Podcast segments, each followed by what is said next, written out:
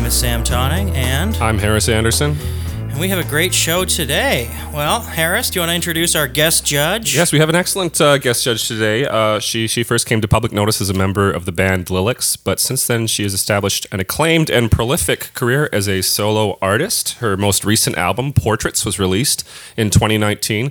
We're so thrilled to have Louise Burns here. Hi. Thank you so much for doing the podcast, Louise. Thank you. We actually, Harris and I saw you a few months ago at the Rio for the Spinal Tap live event, and it was awesome. Yeah. Thank you. You guys killed it. It was excellent. Thank you very much. Yeah. That was a lot of hard work and a lot of laughing. Yeah, I know. I know. It's redonkulous. Yeah, it's redonkulous. But you guys were like tempo perfect and everything. It was just synced up perfectly with the film. It was very impressive. I had a lot of fun. We laughed, and then we all were. It was the most joyful, hardest working experience of my life. Yeah. It was really fun, but all of us were like, "Man, this is really tough." Yeah, I'm glad that we were synced up enough for you to notice that. That makes me happy. I've done my job. Was there a level of anxiety just because you know the film is like so beloved and has? Oh yeah. Absolutely. I mean, Spinal Tap is the most quoted film in the music industry, and we had, we all knew also being there was primarily women on stage. There's a lot of like that sort of niche genre of man who happen to be sort of disgruntled and don't like to not see themselves on stage. So we're like, we want to make sure those jerks are impressed by what we're doing. So we really kind of like cater to what we thought the crowd would be. It was perfect. You guys killed it. Thank you. All right, why don't we get to the songs we will be debating today? Sam, I'll introduce your song. Sam will be arguing on behalf of Crazy on You by Heart. Oh. Yeah, so I got to argue in favor of this song and against Harris's song, which is... I love it already. Which is Beez in the Trap, Nicki Minaj featuring 2 Chainz. I don't know if I know that song. You are no poorer for that. Okay. Well, we're going to take a moment. Harris, why don't you introduce the track, a little background, and we'll listen to them. Yeah, so Beez in the Trap is a song off Nicki Minaj's second studio album, Pink Friday: Roman Reloaded. It was written by Minaj, Maurice Jordan, and rapper 2 Chainz, who, of course, contributes a verse to the song. Song hit number 48 on the Billboard Hot 100. Complex put the song at number 9 on their list of the 50 best songs of 2012. Pitchfork ranked it number 18. The song is notable for its ultra-minimalist production values, with stretches of the song being composed of just Nicki's vocals and percussion. Very good. Well, Crazy on You. I mean, do we really need to talk about it? I know this inside out, but I'm going to anyway. Released in 1976 on Valentine's Day off of Heart's first album, Dreamboat Annie. It was recorded here in Vancouver, I think at Mushroom. It's also the label it was on. Yeah, written in Point Roberts, so a local song through and through off a local record, which managed to hit number 7 on the Billboard charts as an album and number 35 as a single. Yeah, I mean, it's a classic rock song that is still played on the radio in 2020. So why don't we take a listen to them? Yes. And then we'll get back. Let's get back to it. Those are the songs. That's pretty exciting. Wow. Louise. Diverse choice. Two genres. Completely different genres, but strong women, right? Absolutely. And this is why Harris and I... Weak men get to argue which one is better. Weak, feckless men. Never been in this position before. Boom. Well, you get to pick who goes first. Okay, you know what? Let's hear a little bit about Beez in the Trap. All right. Let's get to it. Hole up. Here comes Nicki with a message y'all fools need to hear. She got the bees in the trap. Bees in the trap. Now, if you're like me, when you heard this song, you thought, what are bees in the trap? Is this a song about the joys of keeping beehives on your land to help the struggling bee population and have your own supply of delicious, creamy, wild honey? No. Beez in the Trap is about this. Cold, hard cash. I was rubbing my fingers there. And in this song, Nicki is earning, my friends. Beez in the Trap is a stone cold, no-frills manifesto of a hard-as-nails woman who is making her own way in the world, and God help anyone who gets in her way. If I have a criticism of this song, it is that the appearance of Mr. Chainz is almost a distraction. Nicki got this, fool. Sit down. Be humble. Nicki does not hide in this song. There's no wave of synths, no backing vocals, no bells and whistles, nothing to couch your vocals in. Beez in the Trap is a strong, driven woman, standing proud, daring the world to come at her. Now, I love Crazy on You, and I'm not going to attempt any kind of smear against the sisters Wilson. They're legends. Crazy on You is an example of rock and roll at its most poetic and passionate. But Crazy on You is 45 years old. Any song acquires a fine layer of dust with that many years. It's there. It's a part of it now. If Beez in the Trap sounds like a brand new Lamborghini, Crazy on You sounds like a 1996 Subaru Outback. Perfectly fine to ride in, but undeniably less urgent. Through no fault of its own, Crazy on You does not stand up to the ice-cold Beez in the Trap. Out with the old, in with the new-ish. I rest my case. New-ish. New-ish. Emphasis on that. Yes. Yes. All right. Surprisingly soft against Heart. I have nothing. I can't. How can I? No, we'll get to this when I ask you questions. Yeah, I know. All right. May I go as a judge? I now, yeah, whatever the phrase is, I don't know. Oh, yes. Who cares? You may speak. Well, let's talk about Heart. Crazy on You, of course, as I said earlier, written in Point Roberts, which is cool in itself, you know. I like to break down songs into four areas by these four kind of discrete areas. One is the musicality, and then three kind of measures of impact, whether it be impact on the industry or business, the impact on the genre of music, and the musical impact, and then cultural impact. And I think this song is actually fantastic. I'm with Harris. It's a fantastic tune. It's a great time. Musically, guitar work is excellent, and it's like a novel melding of acoustic and electric. Reminds me a lot of Stairway to Heaven in that way, you know? It's as impactful as Stairway to Heaven. The vocals are amazing. The sisters Wilson, they totally deliver. Now let's... If there is a criticism, it's not a complex song. It's a riff-driven rock and roll tune from the mid-70s. Is that a bad thing? No way. The Eagles made a career out of it. That's pretty good. The business side, it was a hit, number 35 on the Billboard Top 100 when it was released. This is when they were based in Vancouver. The album was number 7 on the charts. From Vancouver. A Canadian-based album recorded in Canada hit number 7 on the American charts. Now, I'm sitting here looking at Nickelback, All the Right Reasons, and you know what? Who set the trend? Heart, all day. Mm-hmm. Musical impact, hit song by women, about a woman with women playing instruments, and it's not a novelty record. That's very cool. That groundbreaking in that respect, absolutely. And this was a time when the most visible women in the music industry were singers in R&B or soft rock, mid-70s and before. This changed the game totally.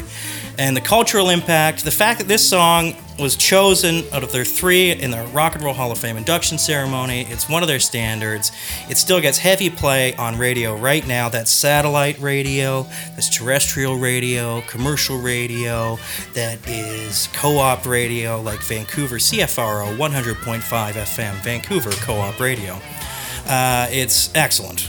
Cross-generationally important. We know it now. We're young. My dad knows it. He's old. My sister knows it. She's weird. To summarize, it's a great tune. Now, I gotta talk about Nicki. Nicki. Put it in your kidney.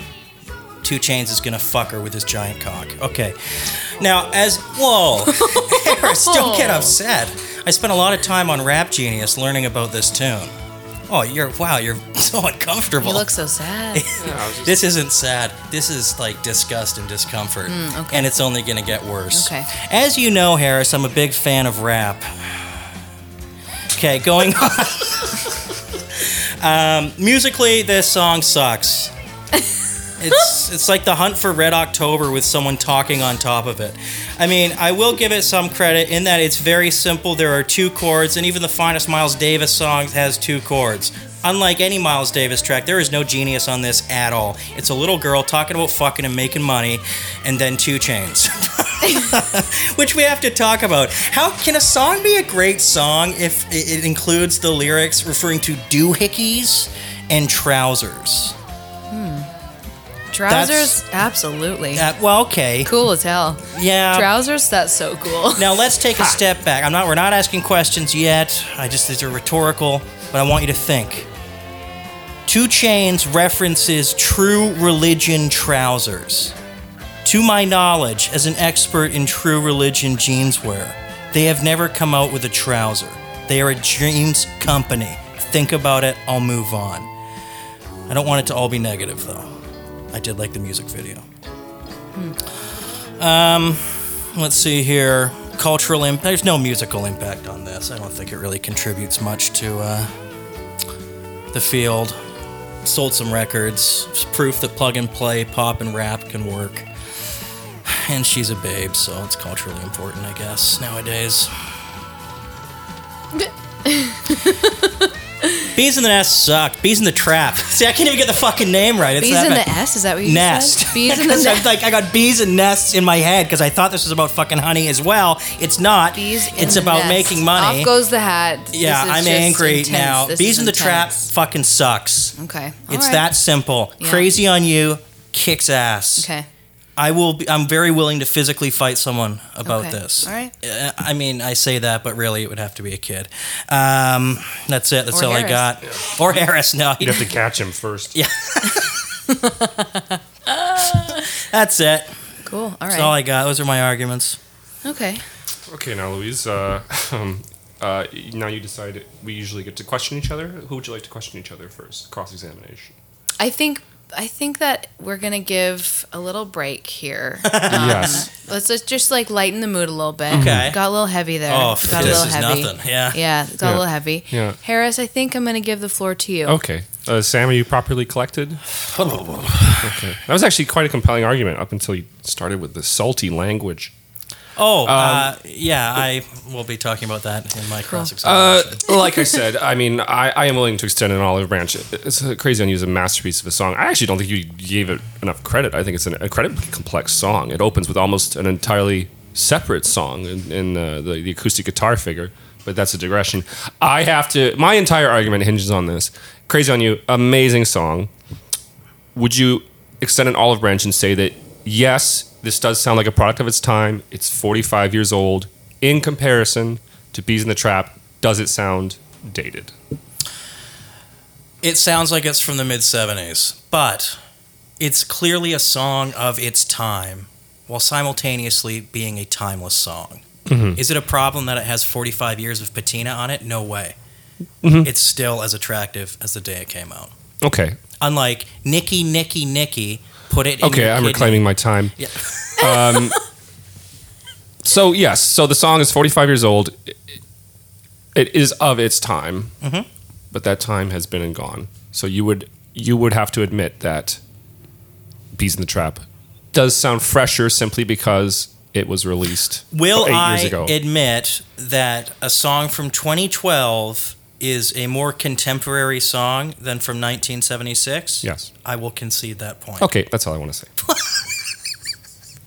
All right, Harris, I have two things I really want to highlight here. Have you ever driven a 1996 Subaru Outback? I have probably ridden in one. You've ridden in one, okay. Have you ever driven a Lamborghini? Not to the best of my knowledge. Do you think if you had the opportunity to drive a Lamborghini, you would smash it into a pole very quickly? It's a yes or no question. Say that again?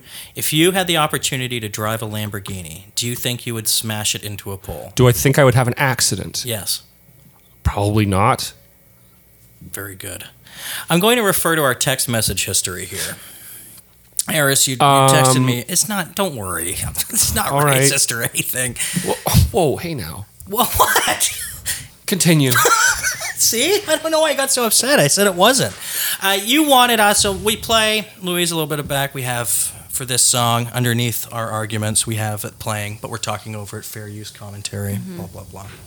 Harris texted me, being like, can we play the radio version of Beez in the Trap? Because there are too many F words.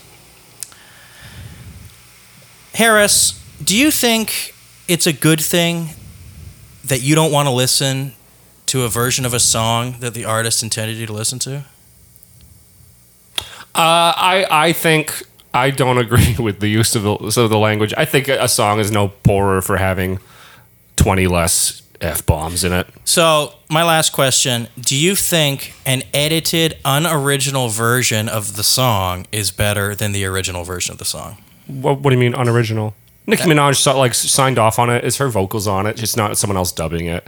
It's a version. Sometimes artists are, you know, sometimes an artist's best version is a song that gets cut or something like that, you know. Do you think the best version of this song is the one where the lyrics are removed? I prefer the one with the less cursing. I just find it less. I rest my case. Okay. It's like looking at David wearing a fucking robe.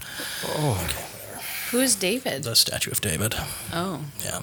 Oh, wow. I'm surprised you're so familiar with the statue. With nude men? Yeah. Oh, no, don't be surprised. The statue of David. I mean. Yeah. Well, he's banned from a lot of steam rooms. Okay. Good to know. Good to know. Louise, you've heard our cross-examination. Now you get to ask, I would say, three or so questions of either of us. If you have any questions, any edification that you need. I have a question for both of you. Mm-hmm. Okay. And this is sort of a general, more, I suppose, esoteric question, but first I'd like you to both state your ages. Oh, okay. Well, I just recently turned 32. Uh-huh. Are we talking about internal health or legal age? We're talking about legal age. 34. Okay, so we're all around the same age.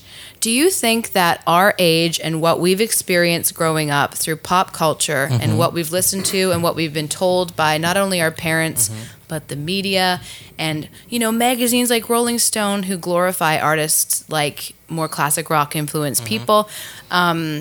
And, you know, obviously hip hop is well respected too, but I think a lot of pop culture for a very long time has been primarily focused on rock music and pop music in like previous decades. Wow. Whereas as of maybe 20 years ago, hip hop, R&B, pop music has become a little bit more forefront, is getting a little bit more respect as this sort of world overtaking thing that's happening. Do you think that all of our opinions are tainted in either way towards liking either one of them based on what we experienced growing up and how we define music to be good? So when we say, for example, with Heart, the musicianship, how incredible it was that there were women doing rock music. Do you think if we were all 17 right now, we would have the same insight? Because we might have not seen that. You know what I mean?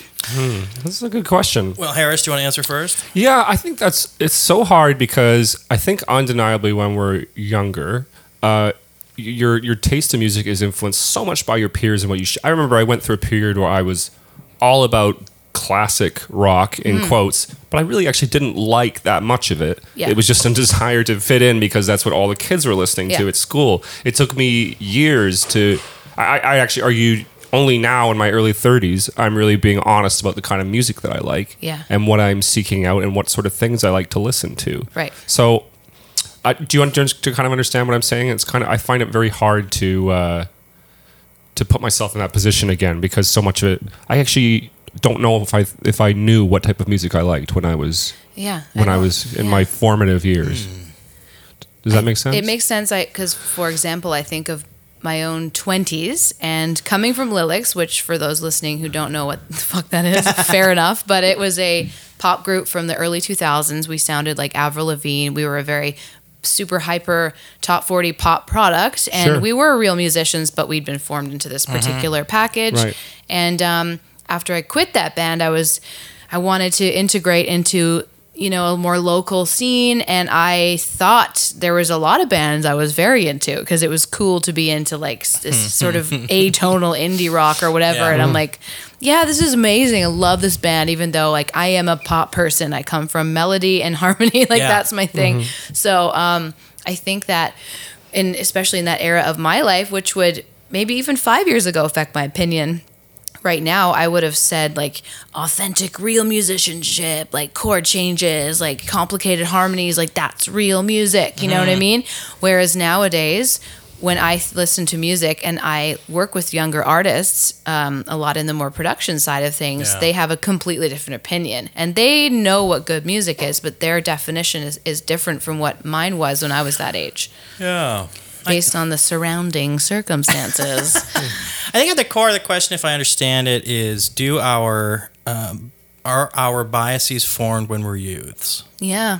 And yes, of course they are. Mm-hmm. We are products of our time and growing up. Does that mean we grow out of things? Absolutely we do. Does our understanding of what we're listening to evolve as we learn more? For sure. Harris, you brought up that great, you know, you thought you were a classic rock fan. You listen to everything, but let's be honest, a lot of Zappa fucking sucks, right? But hey, Zappa's great.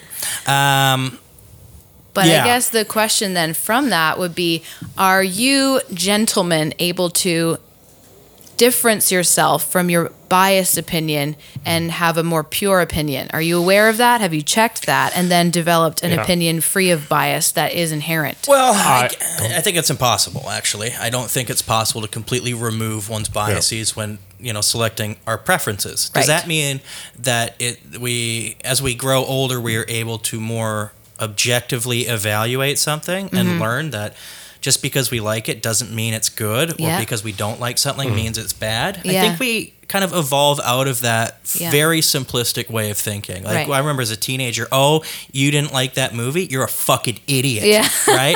No, we all have different preferences. Yeah. As a kid, I was a huge jazz fan, R&B, Motown. As an adult, I love that stuff, but there's a lot of shit music in those genres, right? And at the same time, I was never really a big... say a heavy metal fan until I got into my early 20s when I just realized Whitesnake is the greatest band of all time. So, I don't know. Silence. Well, it's okay. You try and tell me. The console is in this studio that recorded 1987. Yes. Don't even get me started. Indeed. Yeah. And many other bands much like that I cannot differentiate. I have a bias. I'm very aware of it. I try to reconcile it. This podcast has been good for me in that. And that it does force me to try to put myself in other person's shoes and appraise a genre that I don't normally gravitate towards. Yeah. Mm-hmm. Yeah. Normally, I'm in the Harris spot of arguing for a song. Sam gets all the rap songs, weirdly. But okay. Yeah. So, bias for me, yes, we all have biases, but we evolve in being able to evaluate more objectively as we get older and learn more. Right. Okay. Yeah. All right. That's totally fair. Okay. I guess another question would be, let me think about this for a second, because that sort of like, I'm getting a little bit too meta on this, because I'm like, what are questions? What is an argument? Where am I? What is a song? Like, why is this an art? Like, you know what I mean? Why am I hanging with these two losers? What is happening right now? Okay, so let me ask you this, Harris, genuinely, since you did grow up listening to classic rock, yes, could you honestly listen to Beez in the Trap 100 times over and over again and still feel, obviously you'll be sick of it, but could you still feel passionately about this song? No. Okay. That's an honest answer. Yeah. No, I couldn't. If I had to listen to it 100 times, I'd probably go out and commit an atrocity right afterwards. Yeah, okay. I think I don't think I'd be able to take it. Okay, what about Crazy on You? I could listen to Crazy on You maybe 30 times before getting tired of it. Mm-hmm. But the thing is, I've already listened to it about 70. Yeah. Like, in preparing for this. Yeah, yeah. And I say that kind of flippantly. No. Yeah. Crazy on You is a song I could listen to 100 times and be tired of the song because everything becomes so familiar. Yeah. But still learn something new listening to it every time. Like, I do this a lot with especially some classic jazz stuff. I'll go and I'll listen just to albums over and over and over again. Mm-hmm. And because, especially, the use of improvisation in Crazy on You, there's, I mean, obviously, there's solos, there's things like that, right? Mm-hmm. And instrumentation is slightly different every time it's done. It's not mechanical. Mm-hmm. So you can always learn something from it, which I think is very cool. I don't know if I could... I get lost in songs, though. Mm-hmm. So I could probably listen to Nicki Minaj's song 100 times and just... I mean, I probably listened to it about 20 times yesterday in a row. Yeah. And now it's stuck in my head. Would you like listen to that song at a gym instead of Crazy on You? It's not high tempo enough for me. Right, okay. But I do like the kind of subtle rhythmic differences and changes that happen throughout the whole song, which are very cool. It's a neat production technology or production approach they used. But for me to like the song, no, it's just too basic. Yeah, yeah, okay. I don't learn much on it. Okay. I mean, I kind of know how I feel. Okay. Are you ready to render your judgment? I am. Okay. I know. And I have thought a lot about this. I mean, as soon as you guys showed me the songs, my brain went into like subconscious hyperthink mode. And I feel as though, I know it's the obvious choice, but I have to say, Crazy on You is the kind of song that still will be listenable 10 years, 20 years from now. Mm-hmm. Beez in the Trap. Don't get me wrong. I think as soon as you started playing it, I was like, okay. It's a bouncer. It's a bouncer. Yeah. And I'm into that. And I love Nicki Minaj, even though there's some things happening right now with her husband that are not so nice. But musically speaking, I've always been really into Nicki Minaj. I've seen her live, I think, twice. Yeah. I think she's amazing. And I think she doesn't really get enough respect for all she's built for herself and her career. Yeah. And her empire. And in the same argument, I think the same thing about Heart. So it's tricky, and if you really argue in any other respect other than just musically speaking, I think that Crazy on You has more to offer. And Beez in the Trap is sick, but and lyrically speaking, even, I mean, I like those kind of lyrics. They're just like whatever, you know. It's not too deep. It's just kind of like phonetically satisfying, and I do like that. Yeah, I find it super rhythmic.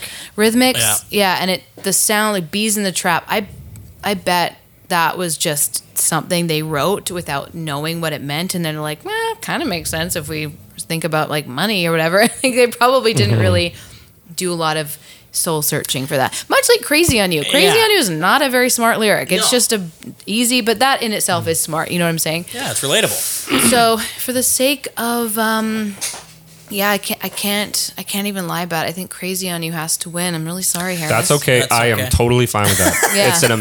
It's an amazing song. Yeah. I love it. I love Ann Wilson. I love Nancy Wilson. Yeah. It's got parts that still give me chills. Mm-hmm. And I'm actually jealous of people who got to hear it for the first time on a radio back in 1975. It must have been so thrilling. Could you imagine just turning it up in your whatever, like in your Subaru station wagon from the 70s, like an old one?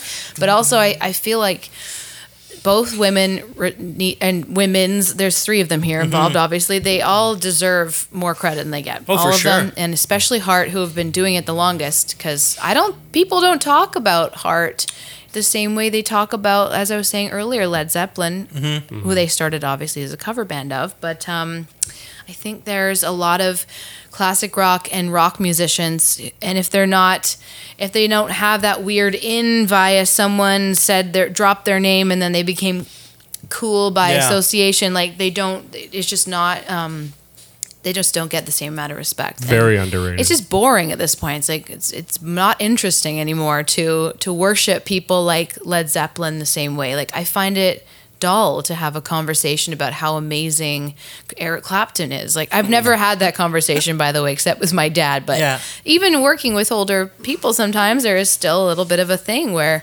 it's just, I don't know, I find it really dull. It's very dull. Weren't the Ramones like the best band ever? I mean, that's the thing. I have so many of my friends love the Ramones, and I suck.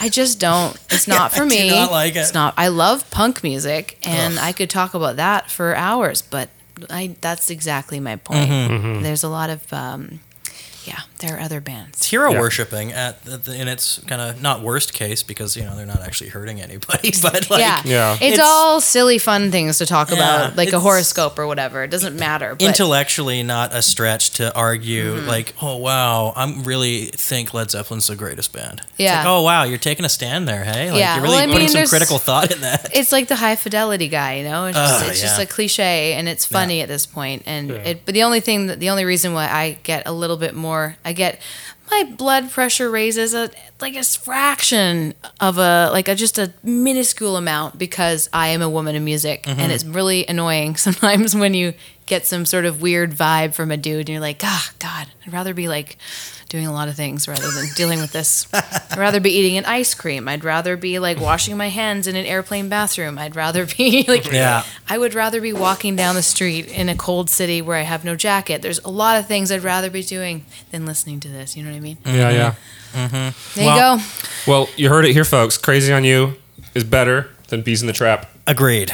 Louise, thank you very much for being on the program. Thank you so much for having me. Where can people find stuff about you? Online. What's your website? I have a website. It's poorly maintained because I do it myself, but it's louise-burns.com. I wouldn't bother with that, to be honest. Just go to my Instagram, Louise Burns Music, or my Twitter, which is _Louise Burns_. I don't use either of them right now, but that's where I am. And, you know. You're okay. All the things will come from that. Love it. Thanks very much for being on. Thank you, Louise. Thank you for having me. All right. Bye. Bye.